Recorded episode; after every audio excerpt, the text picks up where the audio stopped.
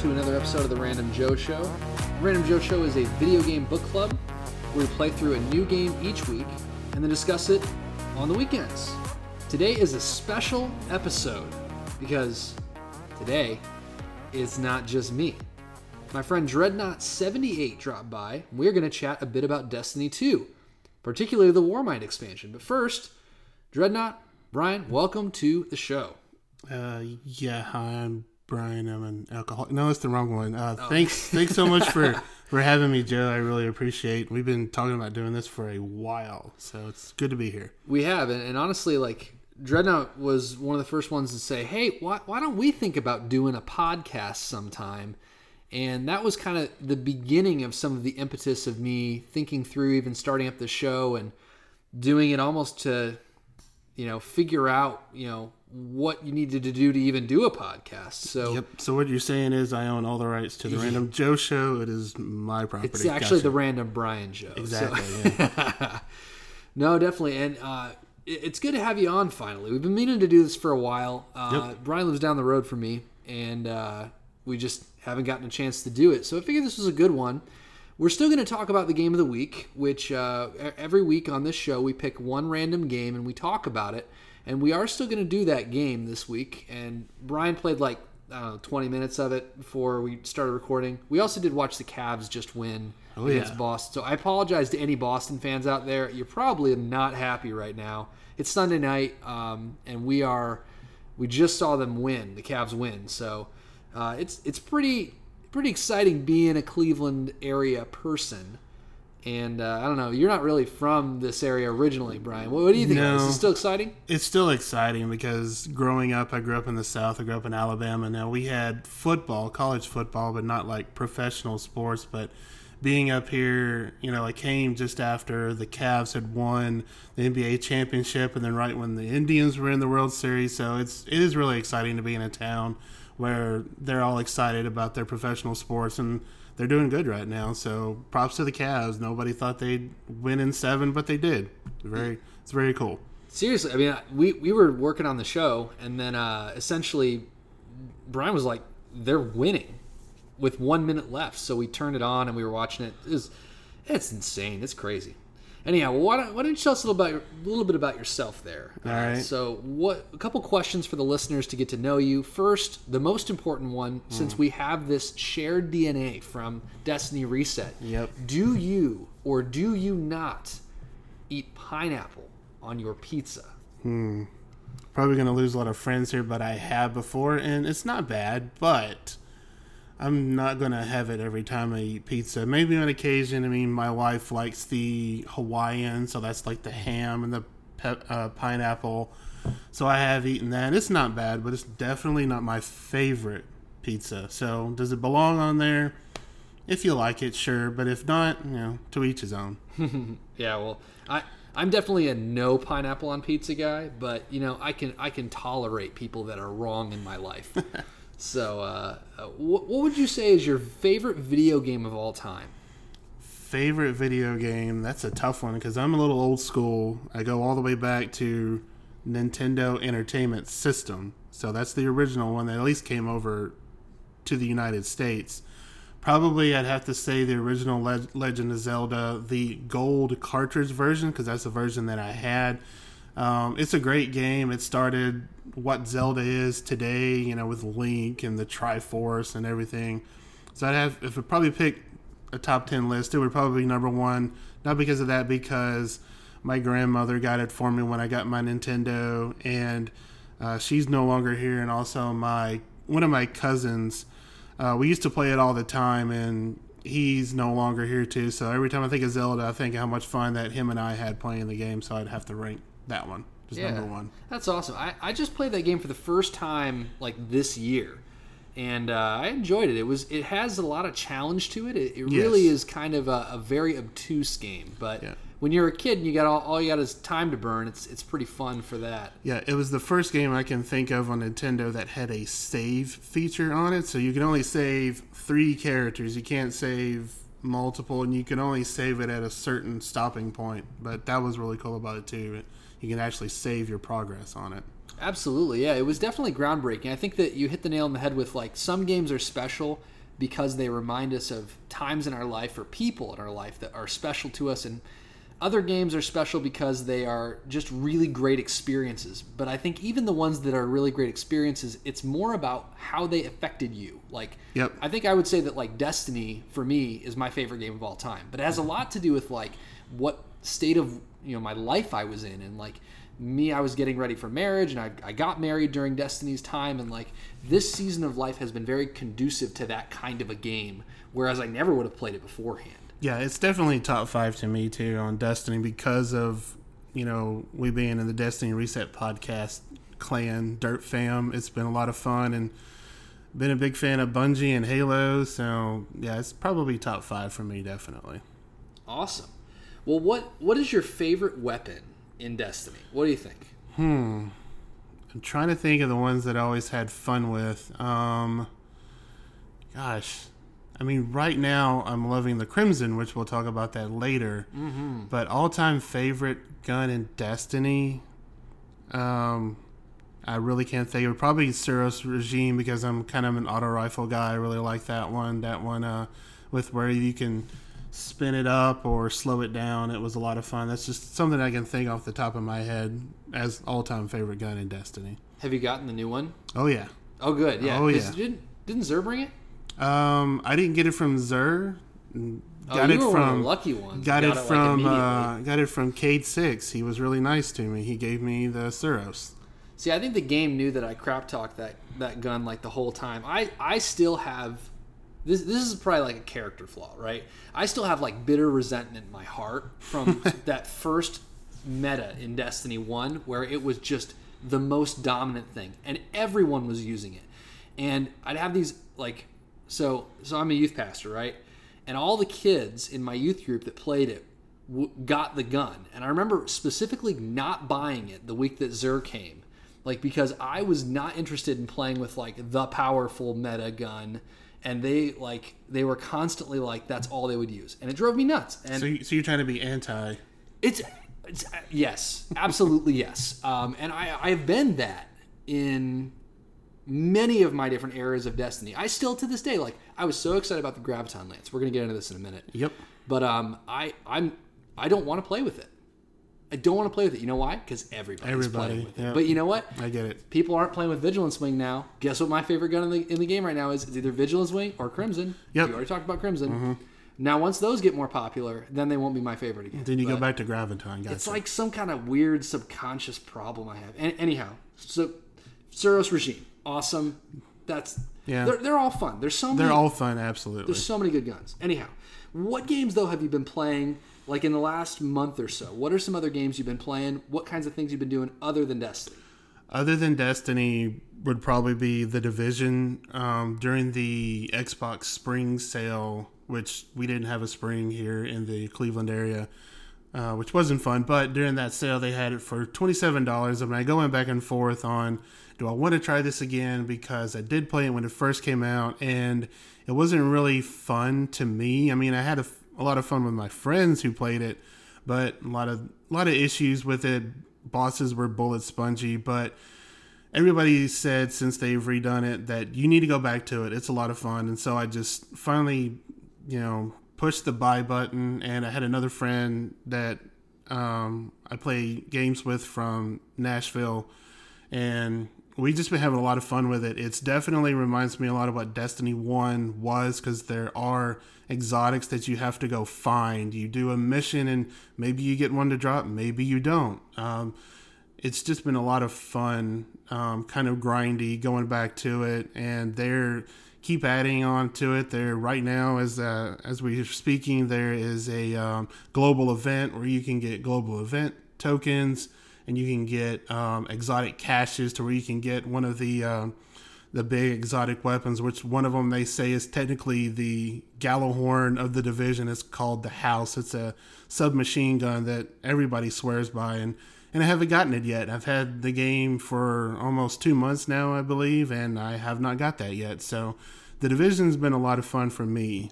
Um, other than that, uh, I do have PUBG, which I know I play on Xbox. I don't know if I said this but I play on Xbox, and it's one of those hate or love games. And I like the game PUBG when it came out on PC. I wanted to play it. I don't have a PC that can play it, so when it came out on Xbox, I got it. It's been a lot of fun. To me, you know, it's a very different. If you like the battle royale games, you know, um, some people hate them, some people love them. Um, and then, other than that, uh, a little bit of Overwatch because Overwatch is a lot of fun, especially with their special events they have. Right now, they're on one where you can, it's the anniversary event, and you can get anything that they've ever put out with, from skins to um, modes that they've had. So, Overwatch is a really cool game that I'll sometimes occasionally hop on when I'm not playing The Division or Destiny. Mm-hmm. Very cool. Yeah, there's a lot of, a lot of good stuff there. And one of the one of the awesome things is that many of the games you're talking about are games that uh, have kind of had a resurgence where you, Overwatch didn't really have a downtime, but like Not really. they've been supported really really well. Yes. and they've continued to improve and get better and kind of build around the foundation that was set. So that's that's really cool that you found those games and enjoyed them. I know I bought Division when it first came out and wasn't super thrilled with it. Uh, went back to it a couple times to try to you know major updates like when 1.8 came out. Yeah, that, that's when everyone started to say it was getting good, and it's been good. Yeah, I, I didn't love it, but I'm glad that you have been enjoying it tremendously. Well, if, if you're listening and this is your first time here at the Random Joe Show, welcome. Uh, Brian and I have been talking about doing this for a while, as we mentioned before, uh, but this is not the normal format of the show. The normal format of the show is me by my onesie, sitting in my room talking to myself. It's a scary room too. it's, it's pretty scary. Uh, but you can't see it because it's an audio podcast, which is probably for the best. Now, I, I go through and I talk about one of these games, and the goal is that you would join in too, that you would play the game that we're kind of going to go over during the week, chat with me on Twitter, in our Discord, and you can be a part of the conversation, and then we'll get a chance to uh, be, you know, have me do a show about it on the weekend, and then I'll include some of your feedback and thoughts if you have feedback and thoughts. So yeah, that's that's the basic uh, way that we set it up, and and what we do is we pick a game of the week, and then I'll tell you what it is, what I liked about it, what I disliked about it, and they give you kind of my overall impressions of it. Then we talk about other games. Now we'll kind of go through this as quickly as possible to talk about the game of the week this week because I want to have plenty of time to talk about Destiny Warmind. I, w- I want to get Dreadnought's thoughts on this and kind of share a little bit more. I, I've kind of thought more about it. A few of the things that I was very critical of in my Warmind episode, I am a little bit less critical of and a little more understanding of. And certain things I love even more, which it's Destiny. This is this is par for the course. Yep, it's a relationship. Heck yeah, it uh, kind of is. Kind of is. Okay, so game of the week this week is Vanquish. It is a free game on Xbox Live right now. If you're listening to this uh, while it's still called May, and if it if it's still May, you should totally download this game. It is the three. It's the Xbox 360 version of it. It originally came out for the 360 uh, about 10 years ago. And uh, had you ever heard of this game before, Dread? Before that this was on the featured games this month? No, I've never heard of it. Uh, actually, in Discord, I was calling it Vanquished. You know, you aren't the only one. ED, you know, yeah. but it's Vanquish. Um, after seeing some of the clips and you recommending it, it's a it's a very interesting, very Japanese game. It is so Japanese. It's made by Platinum, so if that tells you anything, it's it's Platinum is kind of renowned as being the Japanese action developer. And right? it doesn't help Sega also was a part of it, and they're Japanese as well. See, that's one of the reasons I didn't try it when it first came out. So I heard about it. I heard uh, all kinds of great reviews uh, Ludwig Kietzmann from uh, he he's in game he's at Games Radar now, but he was the editor in chief at oh, what was it even called Joystiq. They're gone now, but I loved their show, and and Ludwig loved Vanquish, and he always talked about how excellent and stylish it was.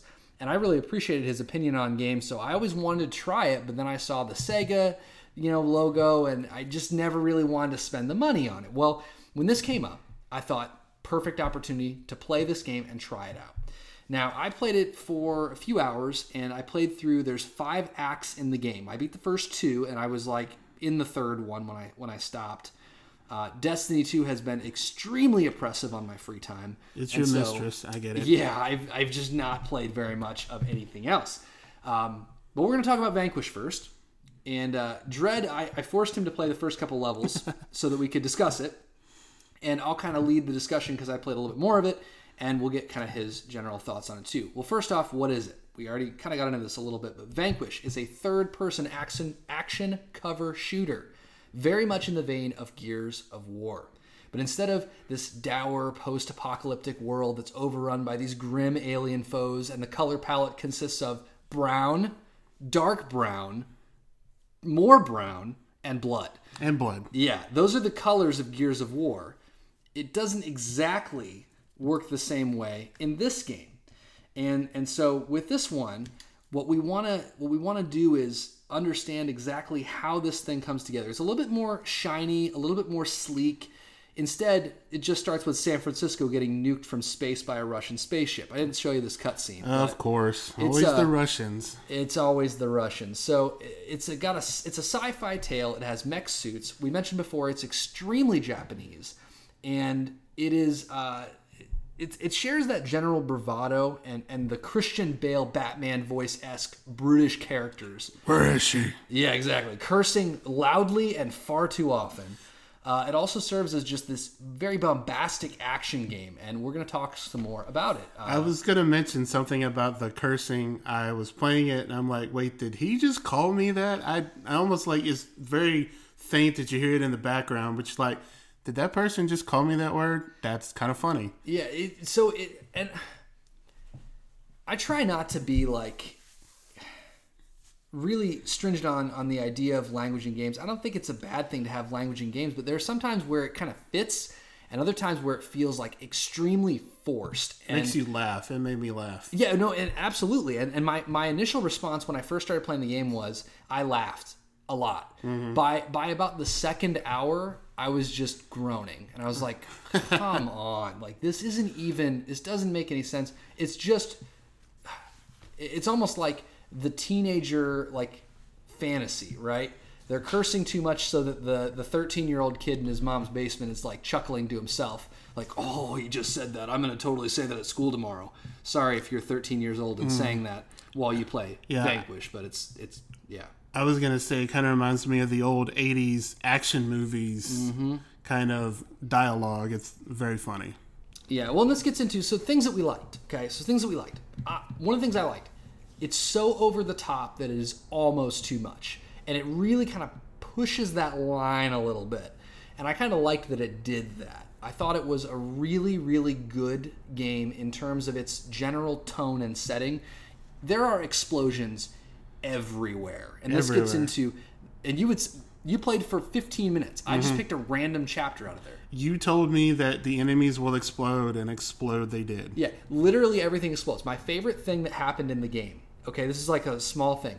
So you get shot and you go into this like time slow mo distortion kind of mode, and then if you get shot some more, you'll eventually die. Now, one of the death animations is that you kind of cough and choke and like hold your throat and you just kind of like just stagger a little bit and then fall face forward and then explode. Nice. So, like, quite literally, it is just there are explosions all the time, and it is so over the top. It is so larger than life.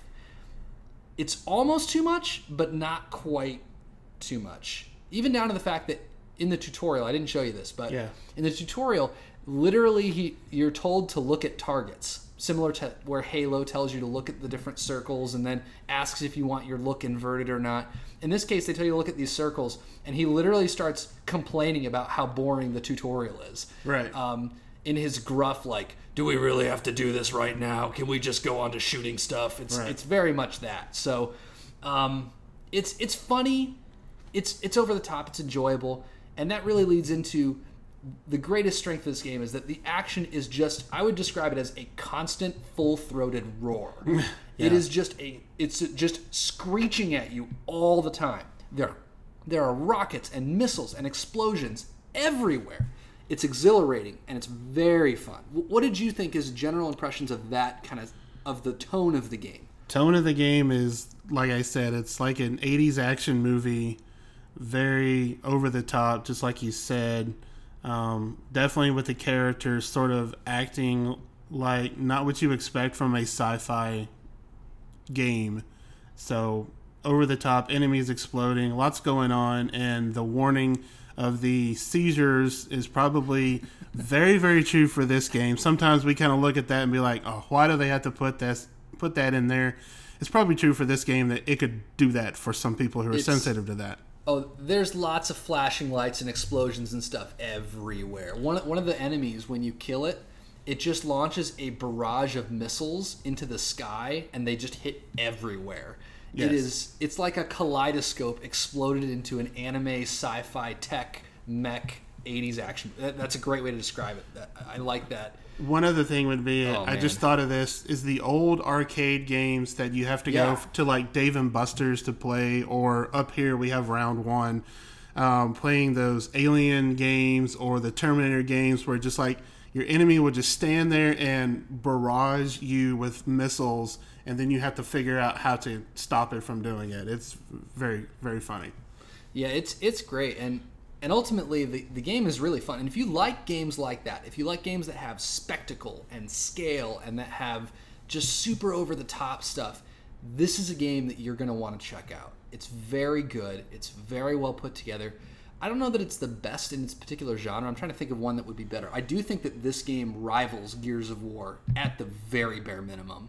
It has a much more Japanese style to it and a much more like it's really forcing itself to be over the top. But it is it is like fairly comparable in terms of its overall quality, I would say.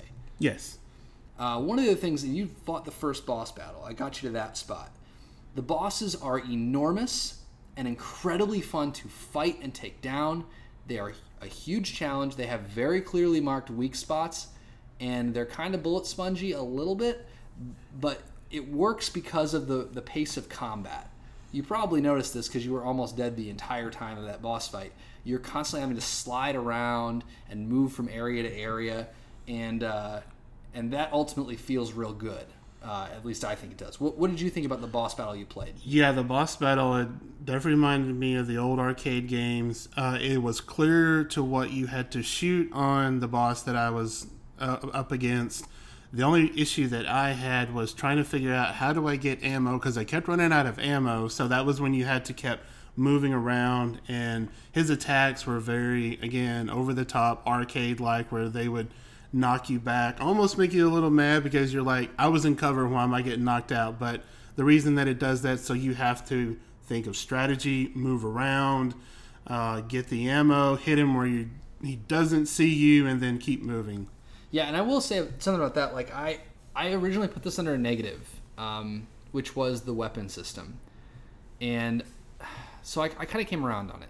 I originally really disliked it. You have three weapon slots, and one of the things that is not explained to you very well at all. Although I'll be honest, I skipped a bunch of the tutorial.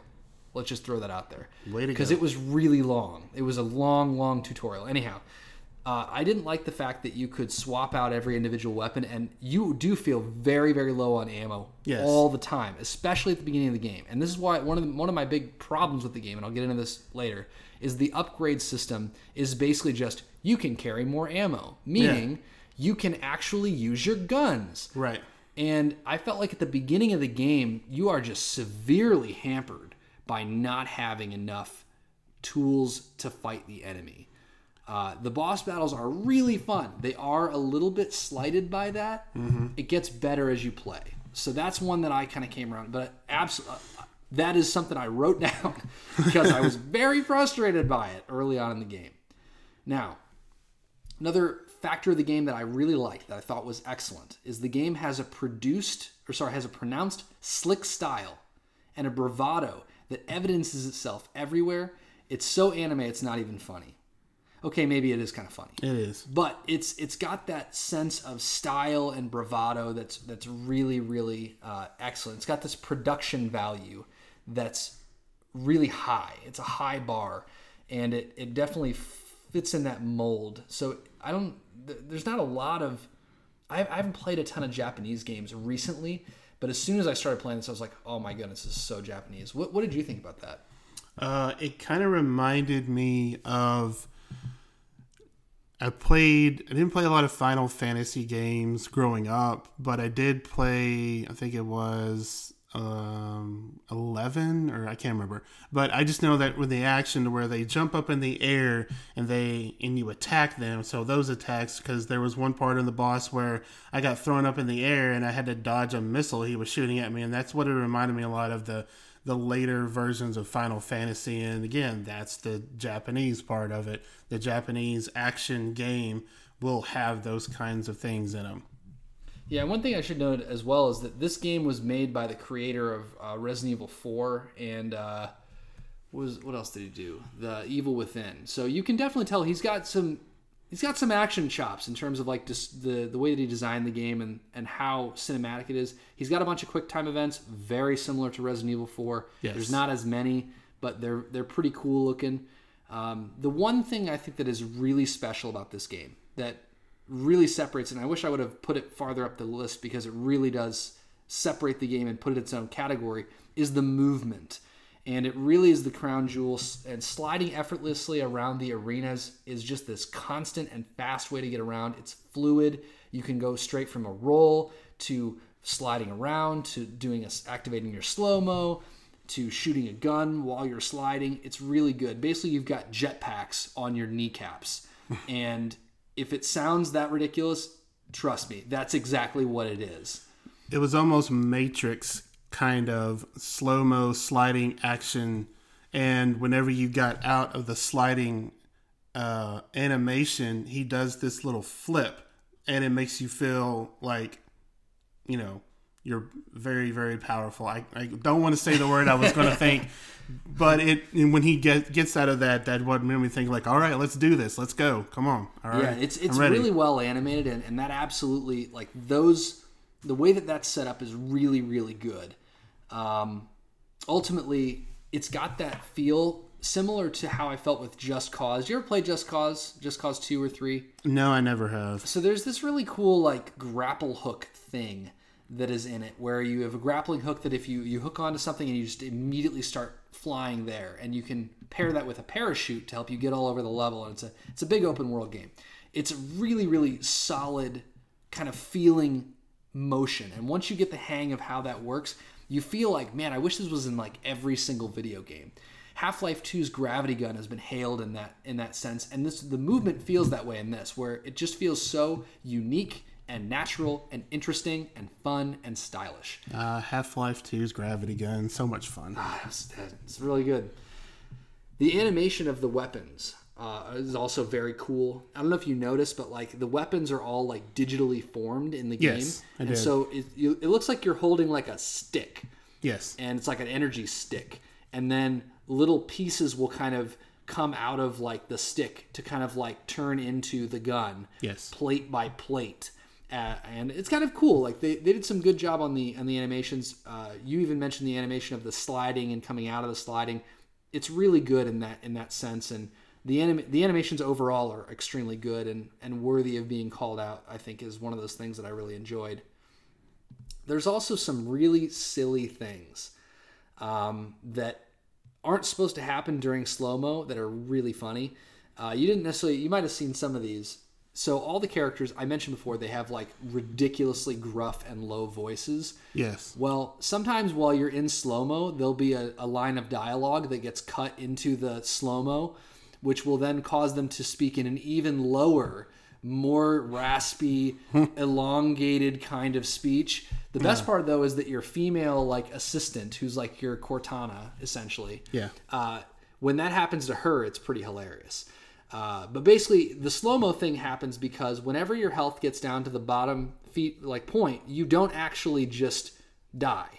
Instead, everything goes into slow motion, and you utilize. You have like a certain amount of like energy charge for all of your abilities, so you just deplete that, and it's always in slow mo, and that allows you to kind of like get away from a really dangerous situation.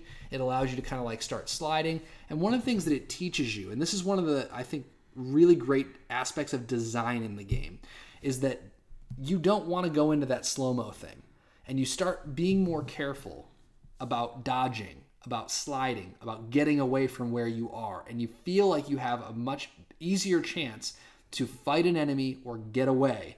And that kind of teaches you how you ought to react and to move throughout the rest of the environment. And as you play it more and more, you see less of that slow mo because that's a trigger to you that you're not doing something right and to kind of focus on all the things that are happening around you, all of the, the missiles that are coming at you, all the bullets that are coming at you, where your enemies are, and to get to a safer place and to reevaluate and reapproach it. And it's this very subtle design choice, but it, it ends up being, it executes very well. Now, I know that during that whole boss battle, you were basically in this slow mo thing constantly. Yes. Um, and you didn't really get to see the upside of that. What did you kind of think about that feature? Uh, it definitely is helpful to know that okay, I'm about to die, but I know that I can get out of it if I react quickly. That's what I was thinking when I was doing the boss battle. When you know screen goes red, everything slows down, and you even have I don't know if you, you didn't mention it, it had this like little clock thing that looks like it's counting down a timer, so you know that okay, I've got to go, I've got to get cover and let it, everything recharge and kind of reevaluate. Okay, don't do that, and let's do something else. Kind of uh, um, cue on the game. Yeah, and, and, he mentioned that timer. Normally, so there's a uh, there's a bar that's like your energy bar, and that's being depleted. But it also takes that and transfers that energy bar into a clock-looking timer and puts it right in the center of your screen. Yeah, you can see it. And so that's the nice thing is that I, I wasn't even looking at that thing for the the majority of the time I had started playing it, but like, and I didn't even think about the fact that it puts it there so that you purposely begin to notice that that's tracking your energy meter and that you get that full amount so you've got to be safe by the time that that ends. Yes. That's a good point and i hadn't i hadn't thought about that but that's a great that's another like really little design choice they made to move that and put it as a clock right in the center of your screen so that you know how much time you have to get to a safe location. So it's it's well designed. Like there's some really cool things about this game that I think it does very well. Now, the weapon system I mentioned, I originally disliked it, but I really came around on it. It's it's really unfortunate though because the it has some interesting weapons. It has like a tractor cannon esque like force push gun, um, and it has a uh, it has a gun that shoots a spinning disc of like it's got like teeth on the end. It looks like a buzz saw. It yeah. fires a buzz saw that moves around and then explodes. It, al- it almost like makes boomerang. it almost makes me think that if you played Gears of War four, that gun is in Gears of War four where it shoots buzz saws at your enemy. So yeah, I didn't play Gears of War four, so yeah, it's that gun. But um, what's amazing though is that none of those guns that are really interesting are any good. Oh yeah, they're all like not good. The, the best guns in the game are the shotgun, the auto rifles, and the rocket launcher. The shotgun was a lot of fun. Yeah. So the sad part is that I feel like there's so much wasted opportunity in the game because you have all these really interesting design choices and weapons, and you're like even the way that they set up the weapon system, you're encouraged to cycle through them and use them all but then like all the interesting ones aren't effective or fun. At least they weren't when i tried them out. Maybe i just need to get good but um, I, I, didn't really enjoy using them because they didn't feel effective. And even when i felt like i was using them correctly they just didn't do anything. That happens a lot in video games. They try to make a unique weapon and most of us are just like man i'm okay with my auto rifle. Yeah well and the interesting thing even like to go with something like destiny all the interesting guns in destiny just got buffed Oh yeah. And now they're all really good. Yeah. But that that's something where you look at Destiny and and even they struggled to make those relevant and and useful. And only when they kind of took another pass at it did they really make it, you know, unique and interesting and, and really good in that respect. Spoiler alert. Yeah. So uh, those are the things I liked. Was there anything else that you noticed that you liked about the game that we haven't talked about yet? Um, not anything other than I did find it again kind of funny when before the boss battle they do this whole dramatic thing. Oh, here comes the boss. It's this big huge robot. And my character's just sitting there with a cigarette and be like, "All right, let's kill this thing." And he flicks it and I'm just like that I just wasn't expecting him to have like smoking a cigarette it was very funny. Yeah, he's basically he's always smoking a cigarette. Like in every cutscene, like every every time there there's not well, sometimes when there are lots of explosions. Anytime there's not a lot of explosions immediately directed at him, he is smoking a cigarette. It's yeah. the most ridiculous thing. It's so anime. It's so over the top. Like It's It's it's, like all the uh, all the NPCs are like, oh my god, here comes this huge robot, and our guy's just like, I'm getting my neck fixed. Hold on a second. Yeah, exactly. So what were so let's go over some of the things I didn't like. Um, the game feels clunky and unwieldy, but ultimately it becomes somewhat satisfying once you get the hang of it. This is my issue with basically every Capcom game uh, or even Platinum game I've ever played before. Um, these games have a feel to them, and you can do some really incredible things, but they feel more hampered by what you can't do than the cool things you can. You get stuck on stuff all the time. Geometry issues are a major issue. There were times where I was trying to peek over a corner and I kept getting stuck and I couldn't see beyond my, my wall. And those little annoyances, when the game is so fluid and so fast and so uh, kind of like pushing you forward to try out all these different things, and some things that you think of don't work, it breaks the immersion. And it leaves you saying, well, these are the only things I have in my tool belt. And for me, maybe not for everybody else, but for me, action games that are hampering your abilities end up feeling unsatisfying and, un- and unwieldy. Um, that's just kind of my general take. I got better with it, but it didn't change the fact that I was more bothered by what I couldn't do and what didn't work the way that it, it worked in my mind than what uh, than what I could do. This uh, game also, and it happens with a lot of video games with NPCs that are supposed to be helping you, but there were times where I was sliding into cover and I'm trying to shoot whatever it is, the boss, an enemy, and there's a guy right in front of me with his. I'm just looking at the back of his head, and I'm like, okay, get out of my way, which it happens on all of them, but it was kind of funny where your character will yell, move out of the way. I thought that was great. Yeah. So it's it's unfortunate, but that's kind of how I feel. Um, is one of the negatives. You know, uh, one of the other aspects of the game that I didn't really like is the upgrade system seemed unnecessary and confusing. By that I mean the way the upgrade system works, and I don't know if you saw this at all, but basically, No. as you're as you're fighting enemies, some of them are going to drop upgrade nodes, and the upgrade nodes are l- way less interesting than I make them sound. Um, they are basically, hey, you upgraded your auto rifle ammo capacity. That's it, Yep, that was all. ammo capacity. Well, cool. If I had the ammo capacity, that would be nice because then I wouldn't have to swap weapons every five seconds, and I wouldn't be out of ammo all the time as I'm fighting a giant boss that wants to kill me Yep. and uh, and and basically why why even have that? I mean, what you could replace that with is, hey, you completed Act One. Here's an extra hundred ammo that you can hold for every gun. That's all you have to do. Yeah. Or just give us the extra hundred ammo so we're not constantly running out of out of ammo. It just seemed like it was an unnecessary piece, and I couldn't find anywhere in the game. That's not to say it doesn't exist, just that I couldn't find it. But I couldn't find anywhere in the game to tell me which things had been upgraded and which things hadn't. Nor did I have any idea where they dropped, where they came from, and what happened if I left it, if I didn't pick it up. And if I didn't pick it up, can I go back and pick it up again? Do I have to replay the mission? Is there a specific enemy that drops it? Will it drop it again?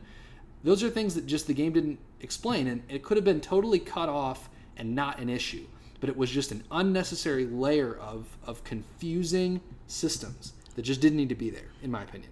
It's almost like what they should have done with the upgrades is instead of you get more ammo or you reloaded your weapon, maybe you get some kind of special ammo and there'd be like fire ammo, electric ammo, and it tells you upgrade electric ammo and it gives you that for, I don't know, a whole entire clip or something, you know, whatever it might be. Just a limited time kind of where it feels like it's an upgrade. Yeah, It Or- feels or like an upgrade at just until point. you pick up another gun. You know. Yeah. Hey, you've got this, because you can't reload any of the guns. You just grab a new one. So it's like I think that, that that would be an interesting way to solve it as well. I think there's lots of different possibilities.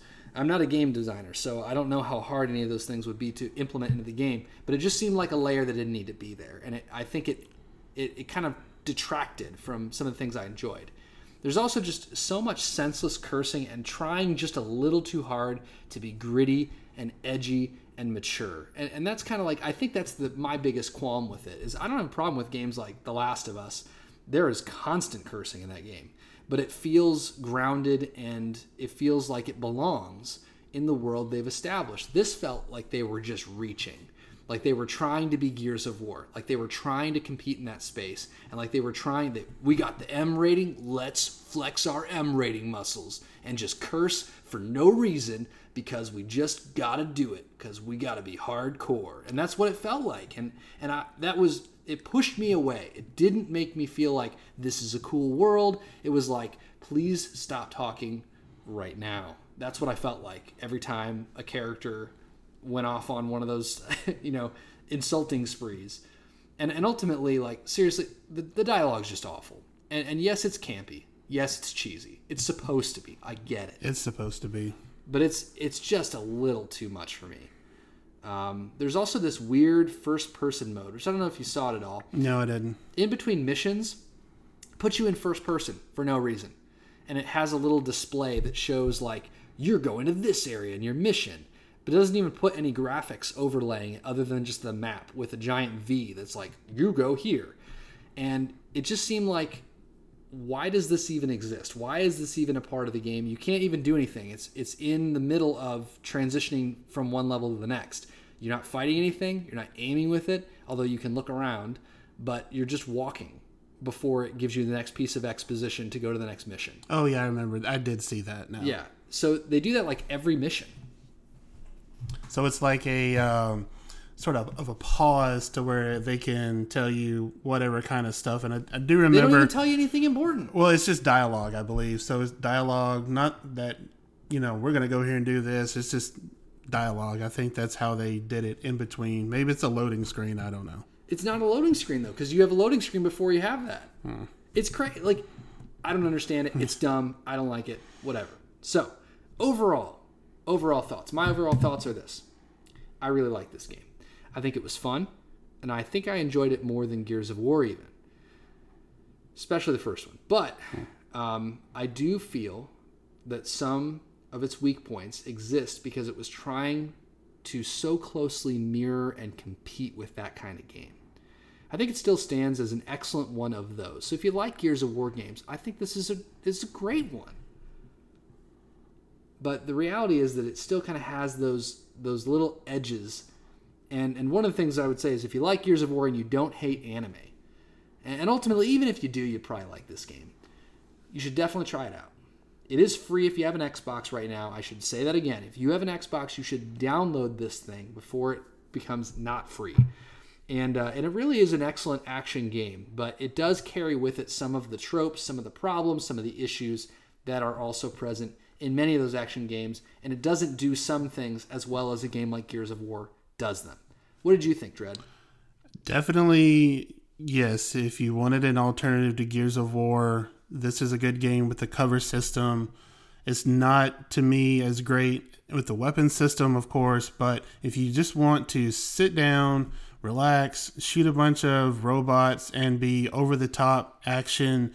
Oh my God, that that monster is huge, or that robot is huge. All right, let's do this and just kind of turn your brain off, then this is definitely one of those games. And of course, if you are like me, old and very nostalgic, it reminds you a lot of those uh, arcade games that you put so many quarters in and just sit back and have fun. Then, then definitely this is the game for you. Yeah, I agree. I, I think that it's it really is a kind of turn your brain off. Like I, I played it after I played a, a long Destiny session, and I was just laughing out loud um, having a great time with it. And I played it with Andy, uh, TX Andy Man, this week. Just kind of like we were both in the party, and he was playing it, and I was playing it, and we were just laughing out loud. We just thought it was so funny, and and I think that that's where like it does have like a charisma to it. Like you want to like it, and it's even even some of the negative things I say about it are like you don't think about the negative things when you're playing it most of the time. Like you're just enthralled with the fun and all the rockets and explosions, and like it, it's enjoyable. It really yes. is. Uh, I will say I don't even know why they have a cover system in this game. I feel like it, it's mostly unnecessary because you're just sliding around and evading everywhere. But it works fine. It's it's good. Um, well, let's transition. So that was our game of the week. Uh, oh, next week's game of the week. I random rolled from my my library for this one. Uh, we have kind of a cycle that we do. So each month, We do one game that's somewhat new. We do one game that's in my backlog. We do one game that's free on PlayStation Plus. And we do one game that's that's free on Xbox One. So we just did the free Xbox One game, and the next one in the cycle is a random game in my backlog. I random rolled it before we started this, and it is Batman Arkham Asylum. Oh yeah. Uh, so this should be a fun one. Um, we'll try this out, and I, am gonna come back to it and play some more of it. Uh, but that's our game of the week. So that leads us to our our next part of the show, our other games talk. Uh, I did play a couple other games this week, but I'm not really going to talk about them because a we want to spend another bulk of time on the Destiny stuff, and honestly, I really didn't play very much other than Destiny. Um, I did play Slay the Spire, did a couple daily runs, did a couple other things. I I love this game. It is so good. If you have any desire to play roguelikes or whatever else, just get this game. It's so good. It's a deck building indie roguelike thing. It's phen- it's phenomenal. Puzzle and Dragons. I started playing that on my phone some more. I'm grinding out some uh, some of my characters so that I can do some of the higher level dungeons. I still just like that game. I don't know what it is. I can't sit down and play it for hours like I used to, but it's a real good one. I played a little bit more Polytopia with my brother in law, who is so much better at that game than me, and he is crushing me at every single game. And it's kind of obnoxious. Uh, I'm bad at strategy games. He has figured this one out, and he is just clobbering me. I also uh, played some Into the Breach. I did mention last time I was going to watch some videos, and I did. I watched Slow Wolf play, and all, like almost immediately, I was five minutes in the movie, and I'd already seen like ten things I wanted to try out that I didn't even know you could do. The game kind of like is purposefully obtuse, and I found myself in a spot where I I just I don't want to play a game like that all the time. I played Destiny. I mean, that's enough. But uh, those are the four games I, I kind of played, but I didn't really spend a lot of time with it because I played a lot of uh, Destiny. Destiny 2. 2. So, Dreadnought, uh, tell us what did you what are your what did you play this week? We'll start with that. We'll do like a how was your reset thing. We both come from Destiny Ooh, reset, whoa. so you tell me oh, how how your reset was, if you can think about that, um, and then we'll talk a little bit about Warmind. We're going to get in so much trouble. Um, copyright. Um, what I did this week um, really wasn't that much due to family, something I had with my family. Um, most of the time, either you know, I was working and I'd want to go in and play video games, and it was going to be Destiny or The Division and I'd sit there with my Xbox on and I would fall asleep. So, but I did get to play some um, Iron Banner last night with you and a couple other Dirt Fam members. Mm-hmm. Iron Banner is always my favorite so Crucible event. Even though a lot of people said it's laggy, I've only ever experienced a lag problem, and this was Destiny 1 once or twice when I played Iron Banner, but it's definitely something that I did this week in Destiny. Yeah. Was play Iron Banner. Um, actually last week I did play some uh, trying to get my warlock through the story mission.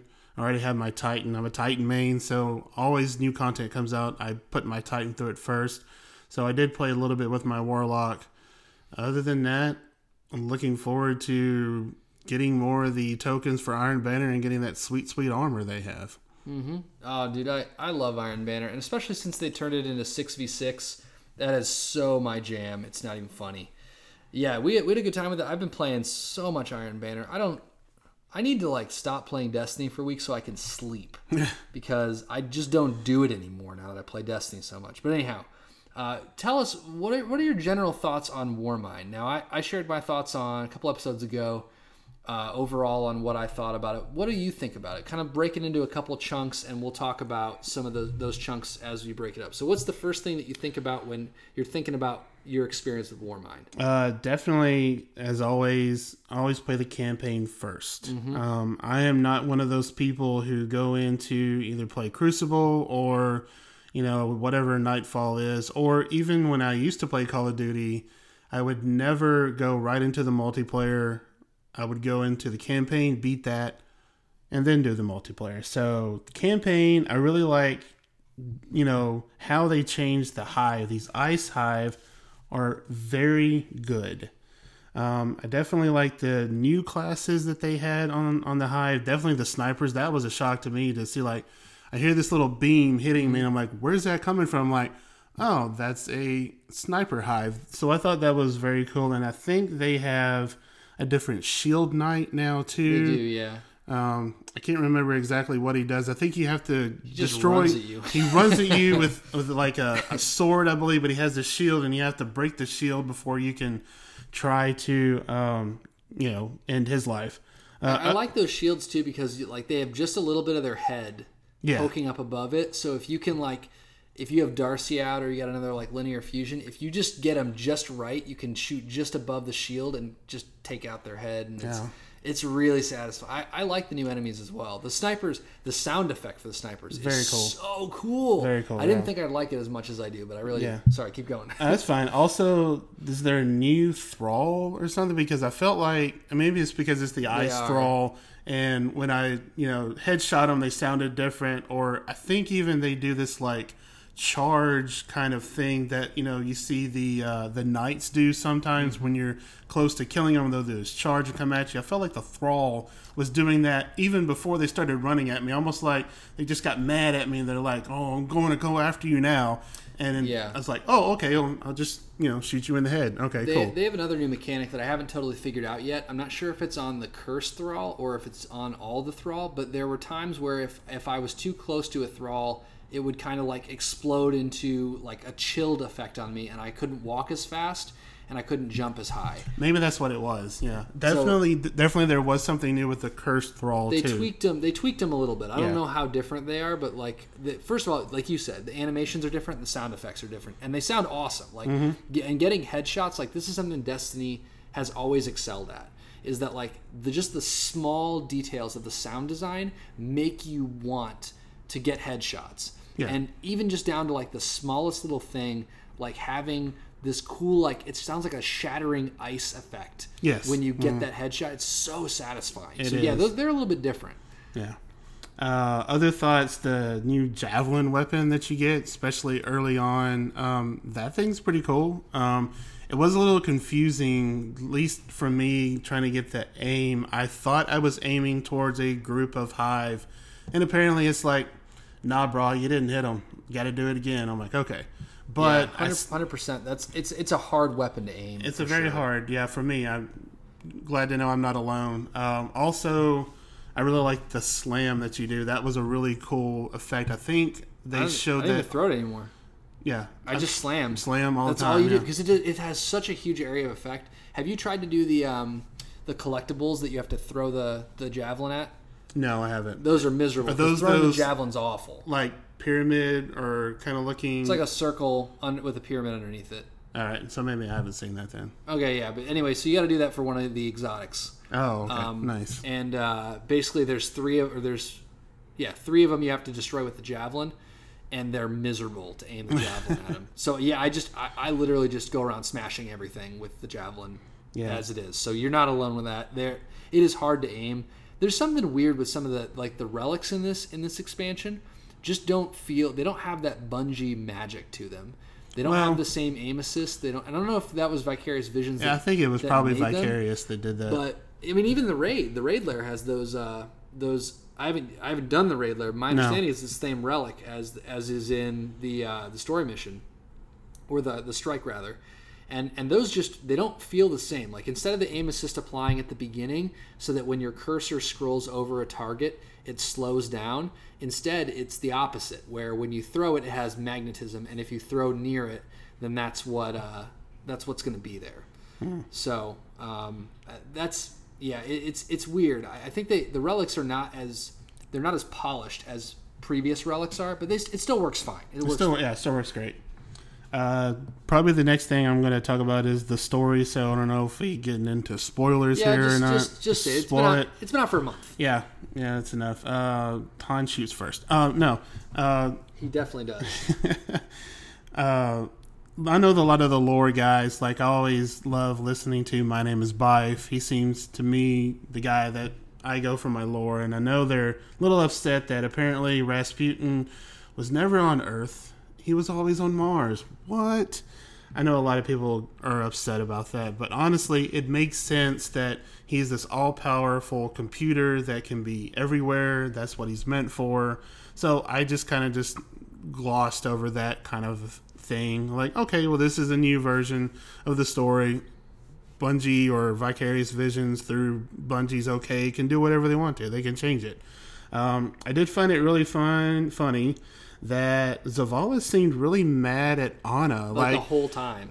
the end of the first mission where you're like, okay, we're gonna go into Rasputin, and there's Zavala, and I'm like, oh my god, Rasputin is Zavala. Oh wait, no, that's actually Zavala.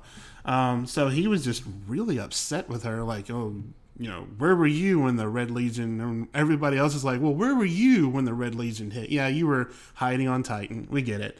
Um, I just thought that was funny that he just, you know, he was a little bit different. It really, I think the bad part about it, putting Zavala in it, really didn't move his character forward the way that I know I'm going to say this. A lot of people are probably going to throw up, but in Curse of Osiris, you saw more of a character movement with Ikora, definitely in the main story, but with more with her in the um, in the Curse of Osiris campaign. But I really didn't see much of Zavala. He was just there to represent, I don't know, Vanguard. I guess I'm not quite sure. Yeah, no, I would agree with you. Like, I, I'd kind of hoped that it was going to be, not necessarily even hoped, I wondered if it was going to be about um, Zavala in the same way that Curse of Osiris was about uh, Ikora. Because the Curse of Osiris, a lot of people wanted it to be about Osiris, and it was not about Osiris.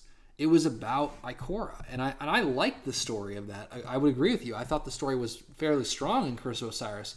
If you just dismiss the expectation that Yeah. this is going to deal with Osiris, right? Yep. So when they introduce Ana Bray, I'm like, well, she's going to be that, you know, nameless, faceless character that's in the that's in the social space that you or the space that you turn your tokens into, and she gives you stuff, right?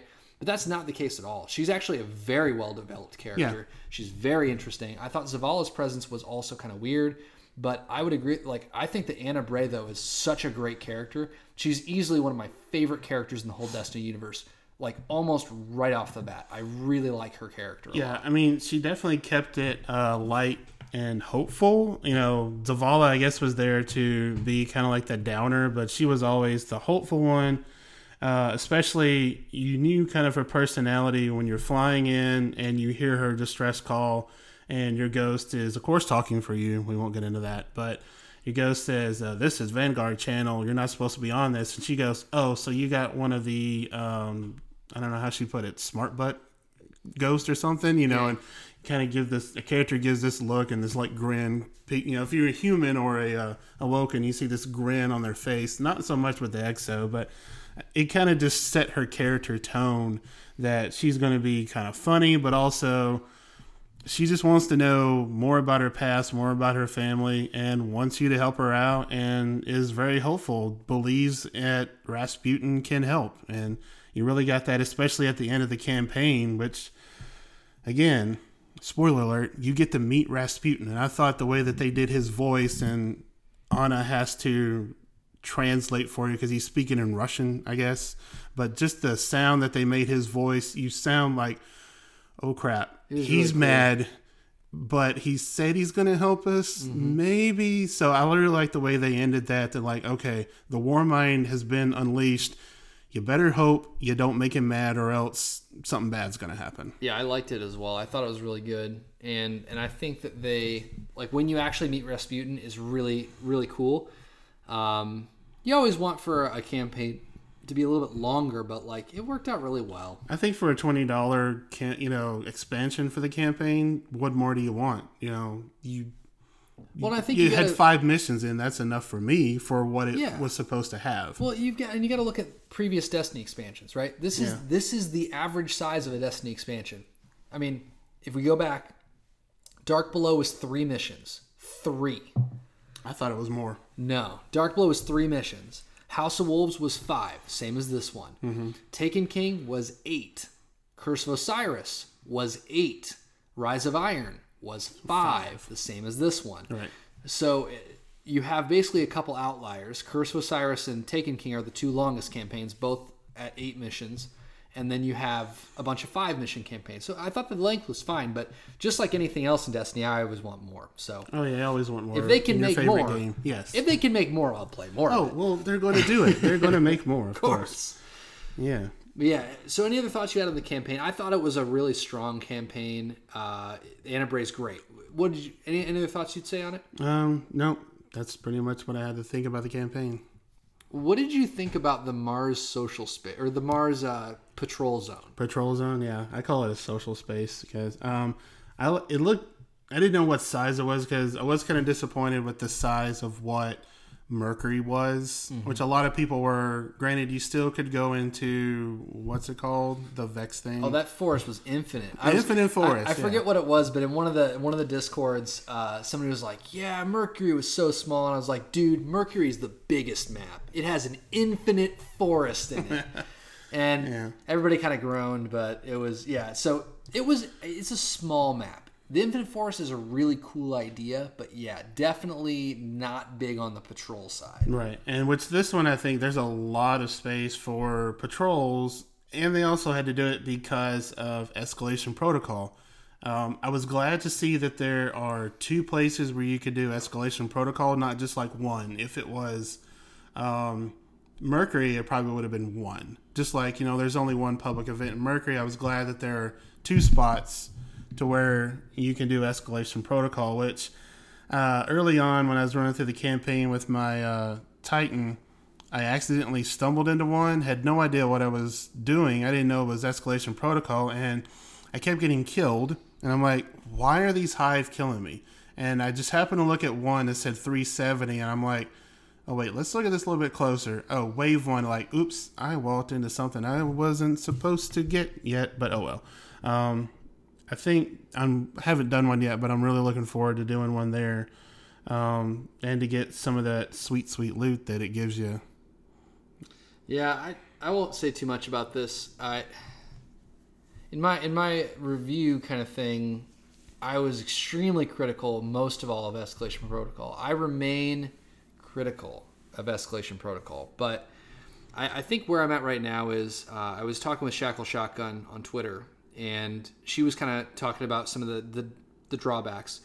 The thing that I'm seeing about it right now is I I I have a really hard time believing this was designed around three players at 385. There was a video that went out this week from Giggle Monsters team, um, the tier one guys, doing like just a three man fire team trying to do at, at 385 trying to do escalation protocol and they barely were able to do it. And they basically just stood on a bridge and fired D.A.R.C.I at the boss for three minutes, and literally like would empty their D.A.R.C.I, and they had literally just stacks of purple bricks laying on the ground. They'd run over, fill up their heavy, jump back up on the bridge, fire in a in a warlock empowering rift, just firing D.A.R.C.I shots. Wow. And they barely were able to beat it.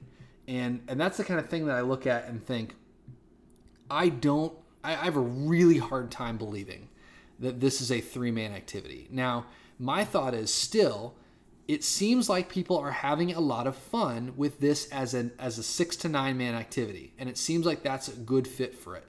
If that's the case, I would love for there to be an option for people to just queue into that by themselves. I know that there's a whole engineering side of this that like literally the Destiny maps are built so that you find other people that you see randoms in the world and it leaves space for friends so you can always join somebody who's in that spot. So I understand that like there's a technological component to it, but what I think people are seeing is that it's fun to do it with a lot of people and it's really frustrating if you're not with a bunch of people. And it's barely doable if not completely impossible. Yeah. You mentioned the sweet sweet loot and like I think they've got to overhaul that too because I don't know if you're familiar with how the loot works with it, but essentially the only unique items that you get, the armor and the weapons, come from only level 7. So you get literally no unique items up until level 7. Before then, it's just tokens uh, and blues, uh, in my understanding.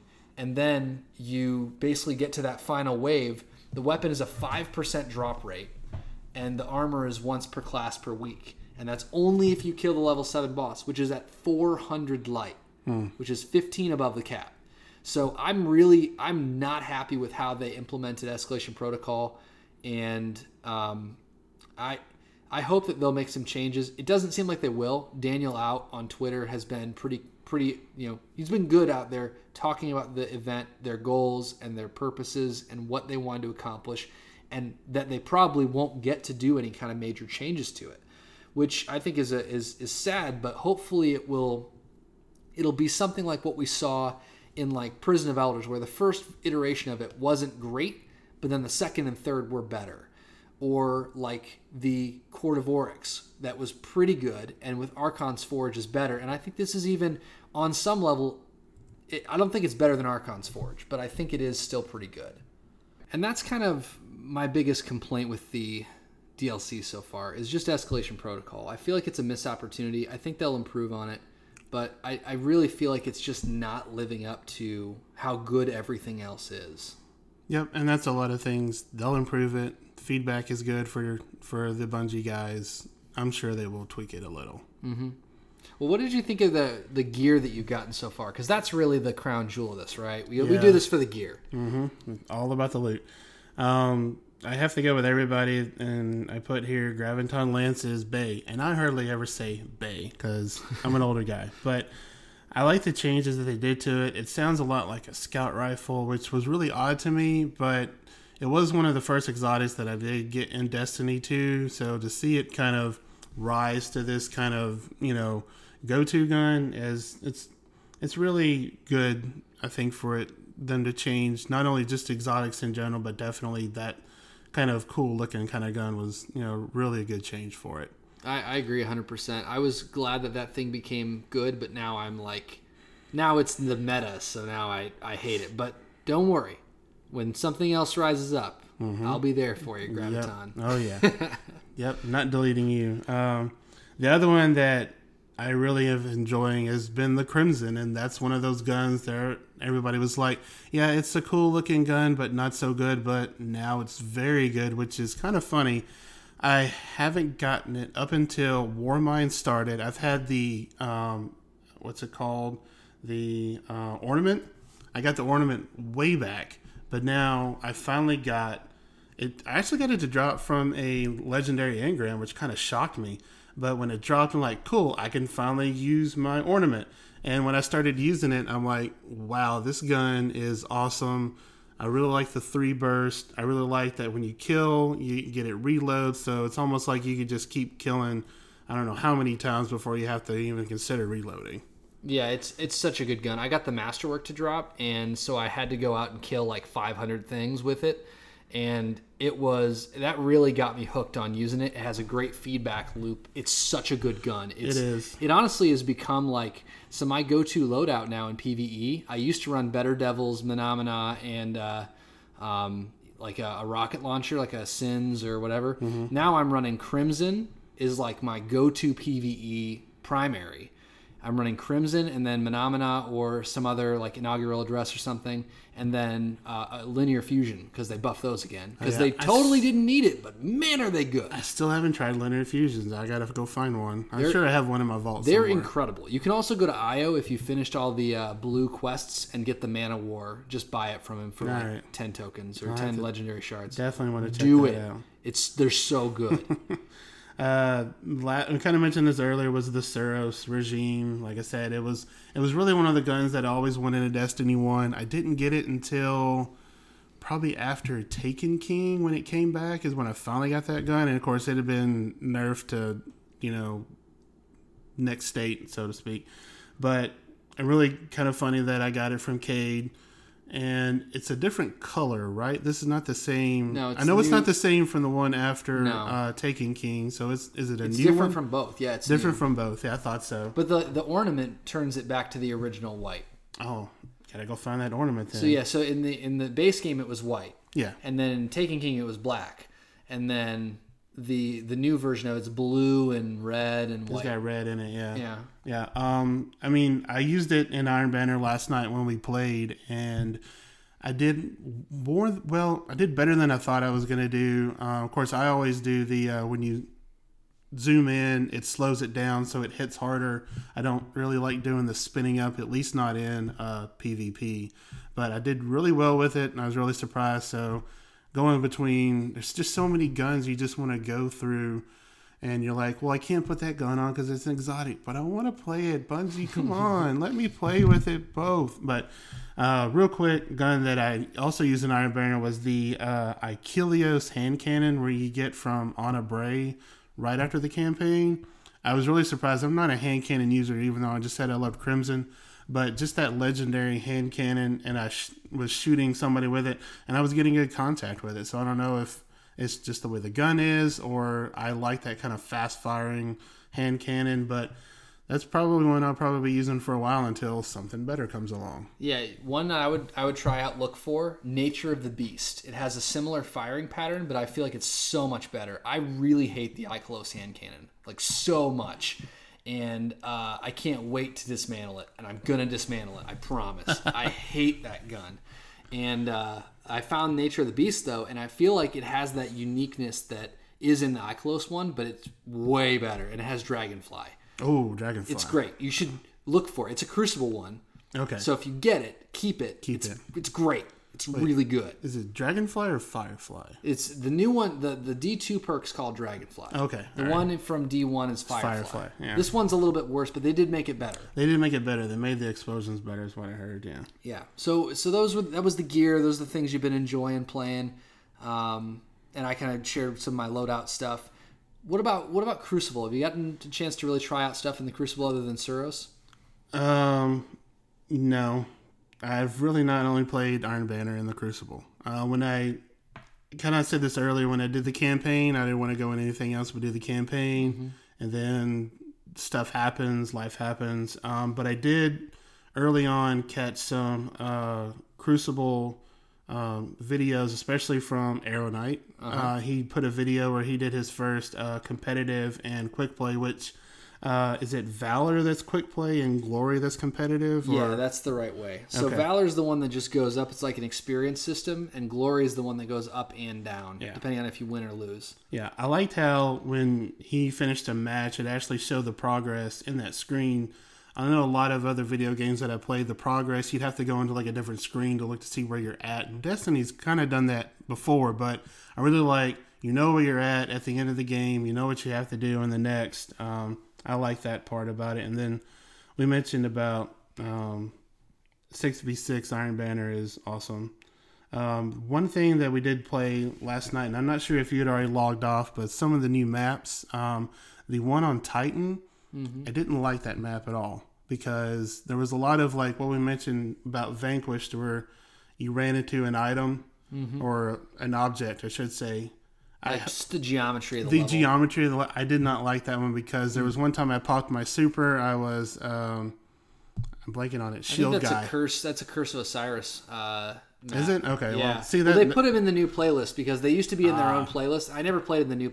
So I'm playing a lot of the There Curse we of go. Osiris Okay. ones. Well, I don't like this map. At least I know not, which not one. yet. It's the one where you're on the barge, right? yeah, on the bars. Yeah, I I've learned to like that one a little bit better, but only a little bit. a little bit. Yeah, but Um, I mean, more that I I play it, and I probably like it better. But Yeah, I'm starting to get the hang of it. I feel like, but I'm I'm glad they put all the maps in the same playlist because you get Mm-hmm. Yeah. a chance to do it. Did you get Bannerfall at all? no, Because that's in there now. I, I. I think I played it like three times. Um, I like it a lot better than Bannerfall used to. I hated Bannerfall because Mm-hmm. it's so big. Like it has these really long sight lines, and I always wanted to play like up close and personal. You can't fusion rifle somebody across Bannerfall. Well, I have, uh, but linear you- fusion. yeah, well, you just can't do it as much, right? So in D1, I didn't like it. I, it was just too spread out. It was a Mida map, and I don't like Mida maps. Hmm. I like I like fusion rifle maps. It's not a fusion rifle map.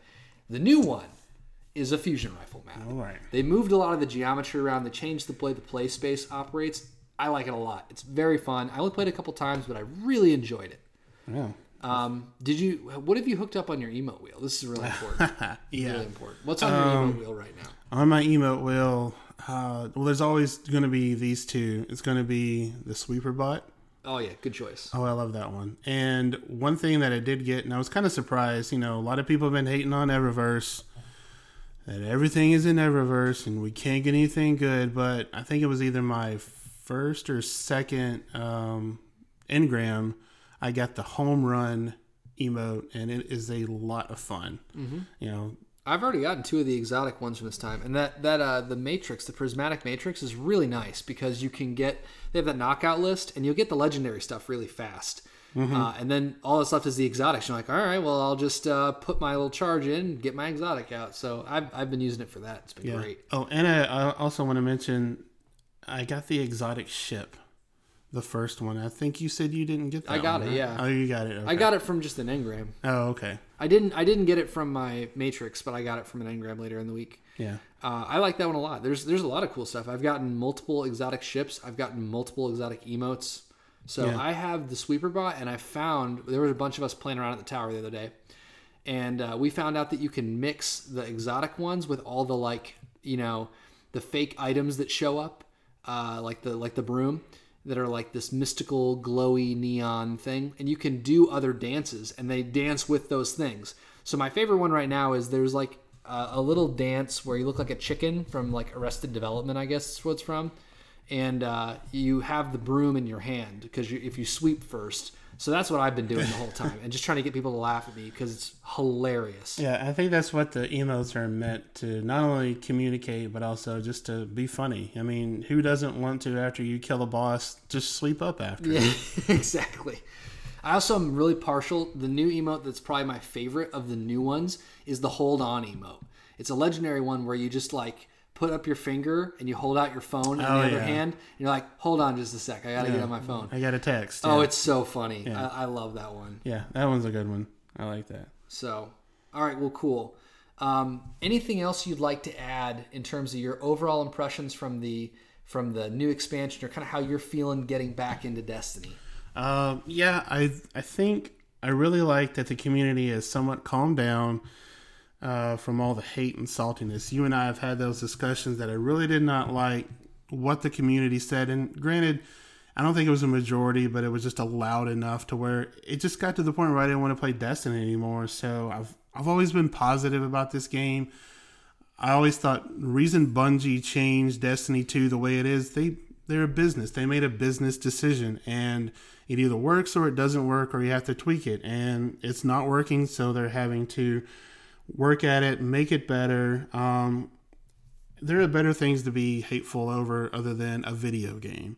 Um, but you know, I'm glad that Bungie is fixing quote air quote fixing the game, um, and we should be grateful for it because when I like I said I grew up on the NES and those games didn't get fixed. It was you like it or you don't. Oh well, get over it. But now at least at least for console games they can fix or improve, and I think what they're going to be doing. Uh, they did with this DLC, they did with the update, and what they're going to be doing in future updates.